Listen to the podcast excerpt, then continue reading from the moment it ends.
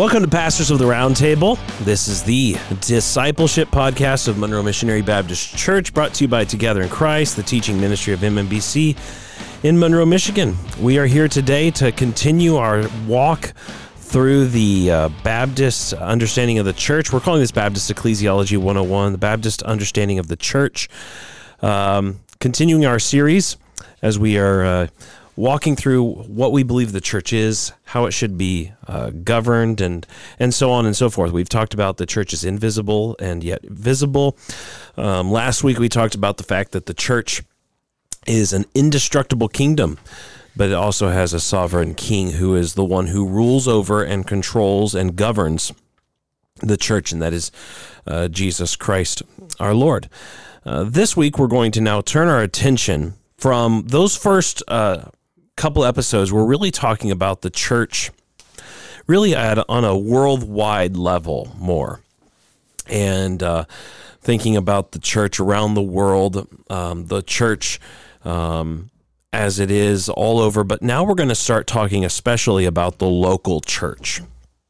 Uh, whereas this, uh, the old 1689 Baptist confession that we're using as kind of a, a template to help us to walk through these things, they call them particular churches. Uh, particular societies or churches. And so we're going to begin today to say, okay, so here's what the church is, right? It's got Jesus Christ as the head, Jesus Christ is the king, he rules over it. The, his kingdom will never cease on the face of the earth. But now here is how he governs and puts together and calls together particular individual local churches, which are expressions of that one universal all embracing reality, the church of God, uh, which is made up of the believers of all ages. Um, so today we're going to talk about how Jesus Christ calls together the church and puts it together um, until where we get what we call local churches like Monroe Missionary Baptist Church. Um, so, paragraph five of the confession, chapter 26, says this In the execution of this power, because remember, Jesus Christ has been given all power by the Father, it says. So Jesus Christ is the king, he's the head, he's been given all power for calling, authority, all those things. And then it says in paragraph 5 in the execution of this power, wherewith he is so entrusted, remember the Father gave this to him, the Lord Jesus calls out of the world unto himself through the ministry of his word by his Spirit those that are given unto him by his Father that they may walk before him in all the ways of obedience which he prescribes to them in his word. Those thus called he commands to walk together in particular societies or churches for their mutual edification and the due performance of that public worship which he requires of them in the world. So really, the origin and the uh, source, if you want to know where's the where's the local church come from, where did this where did Monroe Missionary Baptist Church come from? Well, ultimately, it comes from Jesus Christ Himself, um, and and finds it. You can trace it back all the way back, ultimately, to Jesus Christ saving sinners, calling them uh, to Himself. Um, any thoughts initially as we've read that paragraph? Um, um, you know, what did anything stand out to you guys as we read that um, before we kind of break down that statement? Are you serious? You guys need to get a life. I'll tell you what. What do you mean by that? I'll tell you. What, Just because we're is there anything clicking? quiet? Is anything clicking in the brain right there? You've done so very little to help us with this podcast. Are you serious? The last pod- reading. The last podcast we had 40 pages of Spurgeon sermon notes to help us with our topic. That was So given to us five seconds before the to- episode started. Today, what we I have, found it five seconds before the we, episode we started. We have the little bit that you always have for your intro. Yeah. I want to give people a clue of what we've got in front of us. Okay. Then it says, here's the main topic. Number one, introduction. That's all it says. There's Yeah. nothing with it. and I introduced the Number topic. two, paragraph I five. took care of that for you. This is what you read. You just read paragraph Yes. five. That's what we have. Yeah. Last time we had all kinds of stuff. So I last time I gave you too much. Now I've given you too little. Is that what you're saying? Yeah, you need to find You're a happy- never you happy. need- yeah, happy never balance. happy. That's a good- okay. that's true. Okay. That's true. All right. Well. Uh, so What did you want us to say? I have no idea. Did I, anything I jump know- out at you? Well, I've already broken down it. Spencer, what do you think? Yeah, this what do you means? think? What does this mean to you? What does this mean to you? What does this mean to you? I'll tell you what. I've broken it down grammatically. Uh-huh. Um, the caller. The caller, Lord Jesus, calls out of the world unto himself. The means by which he does it, the ministry of his word. The personal agent is the Holy Spirit. The object that he calls, those that are given unto him by his Father, out of the world. And then the purpose that they may walk before him in all the ways of obedience which he prescribes to them in his So can I word. ask why Yes. on line ten it says Line 10. That's you're not reading it. It's, what is it called? it's That's a f- ten is a footnote. That's supposed to be a Oh, sorry. footnote. Yeah. Yeah, a scriptural note. Oh my bad. I just saw nine right above it, so I thought maybe these were in some sort of yeah, order. I was really And confused 11. because I saw nine John. Never heard of nine John. Oh, okay. What about 9 John 10 16? okay. it's like what is that? That's in the I Book of see how Mormon. this is supposed to be. Okay. All right. After the tenth footnote, Yes. it says those thus called he commands to walk together in particular societies or churches. Why the option? It's not an option. It's saying that's what they are. They are particular societies. Societies or churches. Yeah, that's what it's meaning. Also called just- churches. almost Yeah. a synonym, if you will. Or Yeah. yeah. It's Yeah. Parallel. It's not giving you an option. It's just further describing the particular societies that you're called Why together. did they say particular societies? Why not just churches? I don't know. I'm saying it seems like that opens doors to like the Moose Lodge. No, that's not what they were meaning. They were just saying this is what the particular society is that they're they're to put together. So first of all, let's talk about the caller, the Lord Jesus Himself. Yes. What would you like to know? So He calls out of the world unto Himself um, these these sinners. So the church begins with Jesus Christ. It begins with His Word calling people. So I think this is very important because whenever people come to a, a church like ours, right? And so if you you come to a service, you're not going to see Jesus with your eyes. You're not going to see the risen Christ with your physical eyes, and yet he is doing something in our service. He is calling people. He is summoning them effectually um, to himself, saving them, uh, assembling them to himself. And the means by which he does that is, it says here, through the ministry of his word. This is why preaching is so important as a ser- in, in our services. Um, and we want to make sure because other you know some somebody else might say well the way in which the lord jesus calls us could be through um, some kind of sacramental means um, so some people might say you know baptism uh, is the way in which you're you're called to the lord you're you're saved and somehow that changes your status um, or something like that. But it specifically says that it is through, by means the, of the ministry of the word, through the scriptures being read and preached, that sinners are converted and called to the Lord Jesus Christ. So the Lord Jesus uses the ministry of his word to save people and to pull them to himself in order to then form the church. And just as Go a real, ahead. real quick um, note to that, I think it's interesting, even in the etymology of the word ecclesia, that little first part of the word is ek, which means to be called out. So literally, the idea or the tr- the trans- translation is the called out assembly, and that's exactly the language that we we we see here. You know that Jesus is the one that calls out. I think that's why maybe that the word society is because a society is is a kind of a, a unique, separate, if you will, um, from like the general population. And so there's this idea of being called that Jesus himself has called an assembly unto himself, an ecclesia, which I think is really neat. Right, right. I think that word was used in the general sense of like a, a meeting within the Roman Empire. Um, I'm not sure on Yeah. all that on the origins Yeah, of that, but yeah, as in a political assembly, political assembly, yeah. um, and the idea of congregating is already there. Mm-hmm. Yeah. Mm-hmm. Um, well, especially in the Old Testament at Mount Sinai, yeah. where the congregation of Israel. It's interesting that when Tyndale, William Tyndale, um, this is kind of a side note, but it's about the church statement. Whenever he translated the word ecclesia in his translation, I believe he used the word congregation. Hmm.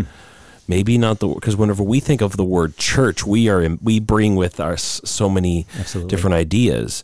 Um, and I could be wrong about that, but I want to think he was he said the word congregation. um, which is actually which is actually what the word means. It's a congregation that's been brought together um, for a particular purpose. Yeah. Um, and here, the Lord Jesus is the one who. So, and that's also important too. Whenever we get together as a church, Jesus is the one who's called together the assembly. Mm-hmm. He's the one who, in a sense, sends out all the invitations and says, "Meet here at this time." Mm. He's the one doing that mm-hmm. um, with the execution of the power that he has been given by the Father. Mm-hmm. Um, and so it highlights the importance of the ministry of the Word. The ministry of the Word can only do and say what Jesus says we can say. And so that's why, for instance, we going back to the previous episode, we're not allowed to create or say things on our own power or just with our own ideas in the ministry of the word, because the ministry of the word should be only that which Jesus is saying. So, um, so uh, it's Yeah. w- we are we are ministers. So, for instance, an ambassador cannot go and create policy. He can only convey that what the policy is of his country. yeah. Similarly, pastors don't get to create doctrine. We don't get to create laws. We don't get to create anything. We get to simply communicate what the policy of the King of Heaven is um, to those who are gathered together. So the Lord Jesus calls out of the world unto himself these people through the ministry of his word. It's interesting that Paul uses in Philippians. He he called them citizens of heaven, you know, um, and and in Philippi, because I was in Philippi when I, I took uh, a class in seminary, and we went we traveled some of Paul's missionary journeys in that in in uh, Greece, and Philippi, if you lived in Philippi, you had the same status as if you lived in Rome as a Roman Yeah. colony. And Paul was making the the the, uh, the parallel there that a Christian, a follower of Christ, is a citizen of a city that we had never seen. But yet, it's it's just as true as if people that lived in Philippi had lived in Rome at that time, which I think is really neat that Yeah. he made that connection, which tells us who our identity in Christ and what we've been given and how we have this living hope, as Peter says, which is in heaven. Yeah. Yeah. And so we have the caller, we have the means that we're supposed to use um, to call people um, to the Lord Jesus. And then we have the personal agent, the Holy Spirit. Um, who who does this? So let's talk about this real quick. The means and the so there's two in a sense means, but there's one that's an it's, it's kind of an impersonal means, the ministry of the word. But then there's the person of the Spirit who takes the word and applies it to the hearts of people. What's the relationship between the Spirit and the written word of God that's preached, or the ministry of the word? What is the relationship between those two? Do you think? I think the job of the Spirit would always be to point us to the Word, because the, the job of the Spirit is to point us to Christ. Christ is the Word made flesh. Um, so the Spirit should always be pointing us to the Word. But I think that as we read the Word, as we hear the Word, it is the Spirit that works in us to help us to see and to understand the truth of the Word, right? To grasp, to grasp it, or or as the Word is preached at the in the church and taught in the church. I think it's the spirit that moves and then works. And so like Paul would talk about how he didn't want to come with eloquency and all of this, but that but the power, right? The power that actually changes, that actually moves is is done by the by the spirit. The spirit's the one that has to has to do that, has to has to do that work. Uh, which then just proves again, you know, it's not of my own intellect that I'm figuring this out. It's God is allowing me to figure this out. He's He's helping me to see it. Where people will say something like, "Oh, I've heard this a million times, and it's just now starting to click in. I'm, or I'm just now starting to see it." Um, and it's not that they've gotten wiser or smarter. It's that the Spirit is is moving and helping them to see the truth of the of the word and the importance of the word and what's being said there and how it applies then to them. Like this word is for you right? It's not just for a people, some other people of some other time. It is for you now and the others who are sitting here listening to it. Um, I think there's a, a fear though in that with some to talk that way and to understand that because then you're afraid there's going to be confusion because people would start saying like, well, this Holy Spirit told me it meant this. Well, the Holy Spirit told me it meant this, right? And there's these contradictions and and uh, people do say that at times, right? The the Holy Spirit's showing me that this is what this what this means, and I think you have to be careful with that. There's people who use that wrongly uh, to deceive uh, and for their own gains. Definitely. oftentimes. Uh, but that's that's what the Bible teaches us though about the Spirit is the Spirit's task is to help us to see the truth Mm-hmm. according to the Word, which is always pointing us to to Right. Christ, our head. Yeah, and I think I mean like the book of Hebrews, we see the writers of the Hebrews will say will quote scripture and then he'll say the Holy Spirit says. So the Holy Spirit doesn't speak like he he he well first of all he's the one who took the time to inspire the scriptures and then he takes those scriptures and uh, takes them uh, as they're preached or read and does with them what the will of the Lord is. And part of that is is here as he's talking about savingly calling sinners out of darkness um, into light. But he uses the ministry of the word ordinarily, and like there are extraordinary cases where people will say, you know, we think about, um, um, you know, for instance, uh, small children who are not able to hear the ministry of the word, and maybe they sadly pass away. Um, we believe the Holy Spirit is able to save them without the ministry of the word. Like he can save them in a miraculous way. But ordinarily, this is the ordinary way that we know.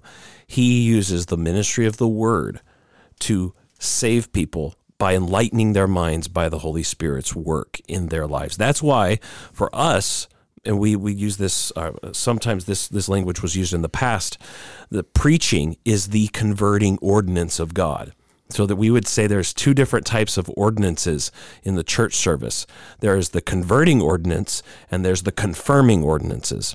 The confirming ordinances are baptism and the lord's supper because they confirm to us the truth of the scriptures. But the converting ordinances the ones that save us that bring us to faith in christ are like the are the pre, particularly the preaching of the word of God, and then the, the the ordinances of baptism and the Lord's Supper confirm the promises to us after coming to faith um, in Christ. So this is how the Lord Jesus forms His church by preaching. He forms His church by the Spirit, and He brings us together, um, and uh, and puts us together as as churches.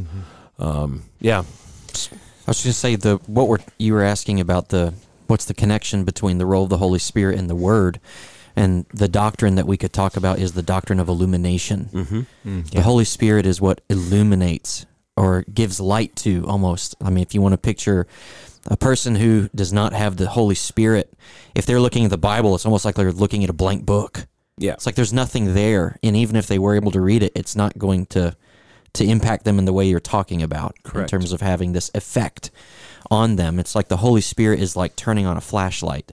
Nolan and Thomas have these really neat little books uh, where there's like a, a page that is missing details, but you shine a light behind the back of it. And when you do that, all of a sudden you can see all the details Mm, that's you know that you couldn't see before and that's that's essentially what the holy spirit does to the word of god is it illuminates it in your heart removes this veil like that you mm-hmm. would read about in 2 corinthians 3 when it says in verse 15 to this day whenever moses is read a veil lies over their hearts but when one turns to the lord the veil is removed. Now the lord is the spirit and where the spirit of the lord is there is freedom. And we all with unveiled face beholding the glory of the lord are being transformed into the same image from one degree of glory to another. For this comes from the lord who is the spirit. And so that's why there's people even from the same families who can experience the same things the same preaching and one of them does not turn to the lord Right. the other does Sure. because the Spirit is calling one, right? Or the Lord is calling one through His Spirit, illuminating His Word to one, not not necessarily the other. Yeah. That's why uh, there's not like a set practice, right? Uh, Yeah. That we've Yeah. talked about that before. Of it's not the results; it's it's the Lord's work and what He's doing Yeah. that that produces it, not any kind of magic formula Correct. that we do. Correct. Yeah. When I, I mentioned this in my sermon on Mission Sunday, but you know, I, I- I would hear these stories about, like in the Muslim world, about these uh, Muslim people that would receive visions and dreams about Christ, and I and I, I was, you know, you, you get you get a little skeptical when you hear stuff like that sometimes, you know, obviously, but I met a guy in Detroit from Saudi Arabia who was having multiple dreams about Christ and you know Jesus revealing himself to him and he didn't know what to do but when he was here when, when he came to America to study university he took it upon himself to go to a church. He met with the pastor. He heard the word. The pastor, you know, shared the gospel with him, and then by faith he believed it. And so it's kind of like that idea of what you said, Scott, illumination. It wasn't like you know, I mean, because of the the the country and the context he lived in, there's not there's not accessibility to the Word of God, right? You can't have a Bible, you can't go to church, but God can illuminate. The Spirit of God can illuminate someone's mind to get them get the ball rolling, if you will, the, the interest, and then they hear the Word, and then they come, they by faith receive it. I thought that was really cool. Yeah. I heard, you know, from a personal testimony standpoint, meeting someone that had that experience and who was living as a Christian. Right. Well, I think the important part of your story there too yeah. is, is he was brought to the ministry of the word. That's what I'm saying. Exactly. Yeah. Eventually he was brought there. Right. And, um, and yeah, and he and he heard the word and believed. Yep. And faith um, comes by hearing, and hearing yeah, the word of God. So. Exactly. Exactly. Um, so he calls those those that are given unto him by the Father those are the ones that are saved. But then this is the reason why that they may walk before him in all the ways of obedience which he prescribes to them in his word. So the Lord Jesus calls us to himself so that we can walk our whole lives and the whole um, the whole of our beings can live before Him in all the ways of obedience that He prescribes to us in His Word. So you notice again how tight this statement is because it's highlighting to us again that Jesus Christ is the one who prescribes to us what obedience to Him looks like. And He's put that not in any kind of church structure or anybody else, but He's He's deposited for it for us in His Word again. Um, again, you can see the the concern uh, for uh, the liberty of conscience that Christ has bought for us. Not that we get to do whatever we want, but that we we our consciences are able to submit to Jesus Christ in His Word, and so He calls us to Him that we can obey Him uh, worship him and such. And then he, lastly, it says, Those thus called, he commands to walk together in particular societies or churches. Uh, so the, the ones who get together in these particular churches or societies are those who are called, the saved ones. That right there uh, distinguishes Baptist churches right away because we believe the church should be made up of believers. Um, so that's why, for instance, you know, we don't baptize infants because we believe the church should be made up of those who profess saving faith in Jesus Christ and repentance um, towards God, um, which would automatically place us at variance with most churches in the world, honestly. Um, and so he says that we walk together in particular societies or churches for their mutual edification and also the due performance of that public worship which he requires of them in the world. So, the purpose of the church is, first of all, he says, for our mutual edification so that we can be built up together, but also for public worship that God requires of us in this, this world.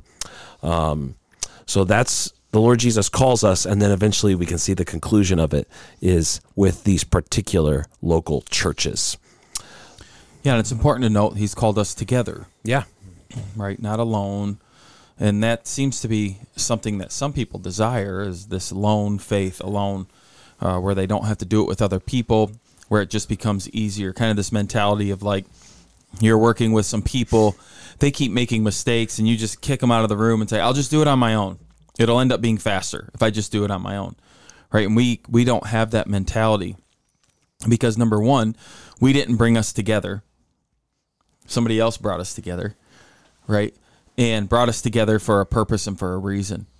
And so when we are a part of a church family together, we have to see the other church members in that way as God has chosen you to be here with me and he's chosen me to be here with you. And so that should change how we handle each other, how we treat each other, how we respect each other, how we love and care for one another, and what our motivations are behind those things. Right? My motivation is to please Christ who put us together. Uh, not necessarily to please you. I maybe that could be part of it too, right? Hopefully, we like each other. Mutual edification. Yeah, that's what it yeah. says. Building each other up. Right. But I do it because He's put us together. This is who He has. This is who He has put me with, and I think a lot of people are always looking away from where they are currently for something. I see this a lot with like people in college age or something like that of well, you know, when I get older, I'm going to go here and this is where I'll be happy and serve and do. And it's like, yeah, but you're here. You're here now. And you you're here with these people. And they care about you and they want to care about you and they want to be there for you. And you should then do the same uh, for them, right? And I say that college age because that seems to be the age right now in our culture where people struggle with that, uh, that understanding that you are together with these people here for a purpose, for you to care for them and for them to care for you, uh, and you should be a part of that benefit, right?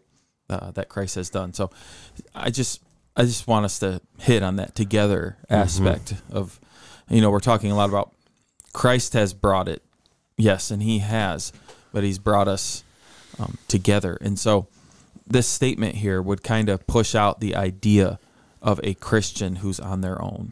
Well, it explicitly says that he commands us Yeah. to walk together in particular societies. Right. So it's not like church is a good option Mm-hmm. for certain Christians.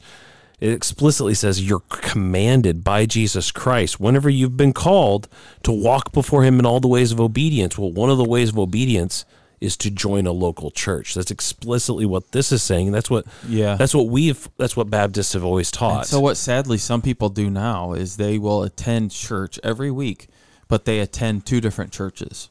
And they bounce back and forth and there's certain things they like about this one, certain things they like about this one. And what they're doing is they're really ripping apart this that we're reading here. Because they're Yeah. not really a part of either. Well, and, and let's, I want to highlight this too, because there's a difference between attending a church and notice what it says here. Those thus called, he commands to walk together. That's different than simply attending a church. You don't simply go to a church to attend it. You go to a church because you're walking together with those people mm-hmm. in the whole of your life. In your, you're a part of a spiritual family now. So, and that's the danger of of going to a church in order to simply say, I go there because X, Y, or Z meets my satisfactions. Because at that point, you're just going there for um, I mean, it could be for some, you know, this this encourages me, or I enjoy the music, or or what or whatever this or that or the other thing. But you're not there to walk together with these Yeah, people. And uh, the way that I recently described this to someone was that deciding to be part of a church is not even it's not it yeah in one sense you're deciding to attend and to gather for worship together. I mean that's even part of this right? You're Yeah, supposed to yeah. gather for the performance of that public worship. But deciding to become part of a church is deciding to commit yourself to a people and to be part of a group of people and to live in fellowship with those people and and and to follow the commands that Christ has given us. And so to only think about your participation or membership of a church, which I know that comes a little bit later in the confession, but um, to only think of that in terms of where I attend and who I like to listen to preach, you know, and the format of a service that you enjoy, you're missing it. Yeah. It's the people that you're doing it with right. that you're called to. Yes.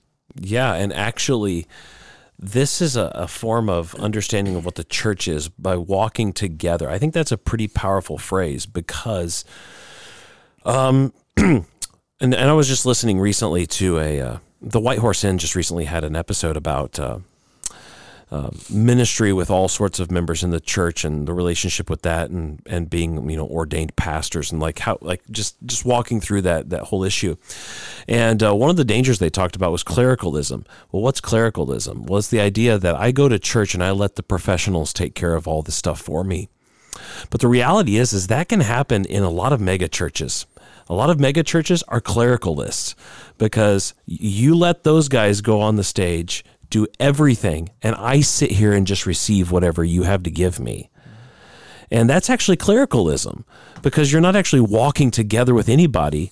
You're just listening to what the experts, the whether they be musical experts or preaching experts or whatever experts they are, Or discipleship or experts, discipleship family ex- experts. Well, yeah, discipleship experts, yeah. but um, yeah, exactly though. But what it's saying here is that's not that that that can be a form of clericalism to where we're saying no, even in worship and and also whenever it comes to just taking care of each other, we're to walk together in our whole of our lives, um, and that that's one of the reasons too why as Baptists we've we've traditionally expressed this walking together in the form of a covenant, uh, which is a solemn agreement that we are going to uh, compact together um, in Christ to serve one another and to worship the Lord together and to be a spiritual family uh, together. Um, and so there's so much more involved in that um, that it, that I I think is is found and expressed here in this in this statement of faith. That's very helpful. So um, I guess that's that's all I've got. That's all I've got. Good job. Yeah. You don't have any notes. I don't have any notes.